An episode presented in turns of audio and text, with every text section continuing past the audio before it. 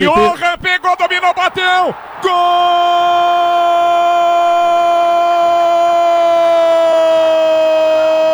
do Inter!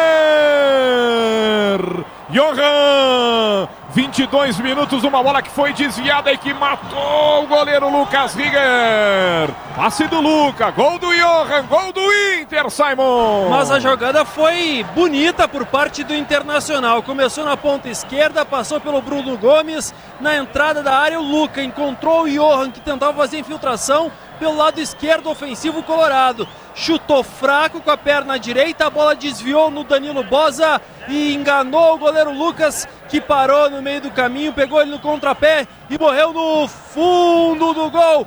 Inter absoluto na liderança do gauchão, vai vencendo mais uma, 1 a 0. Johan, o nome do gol, Léo.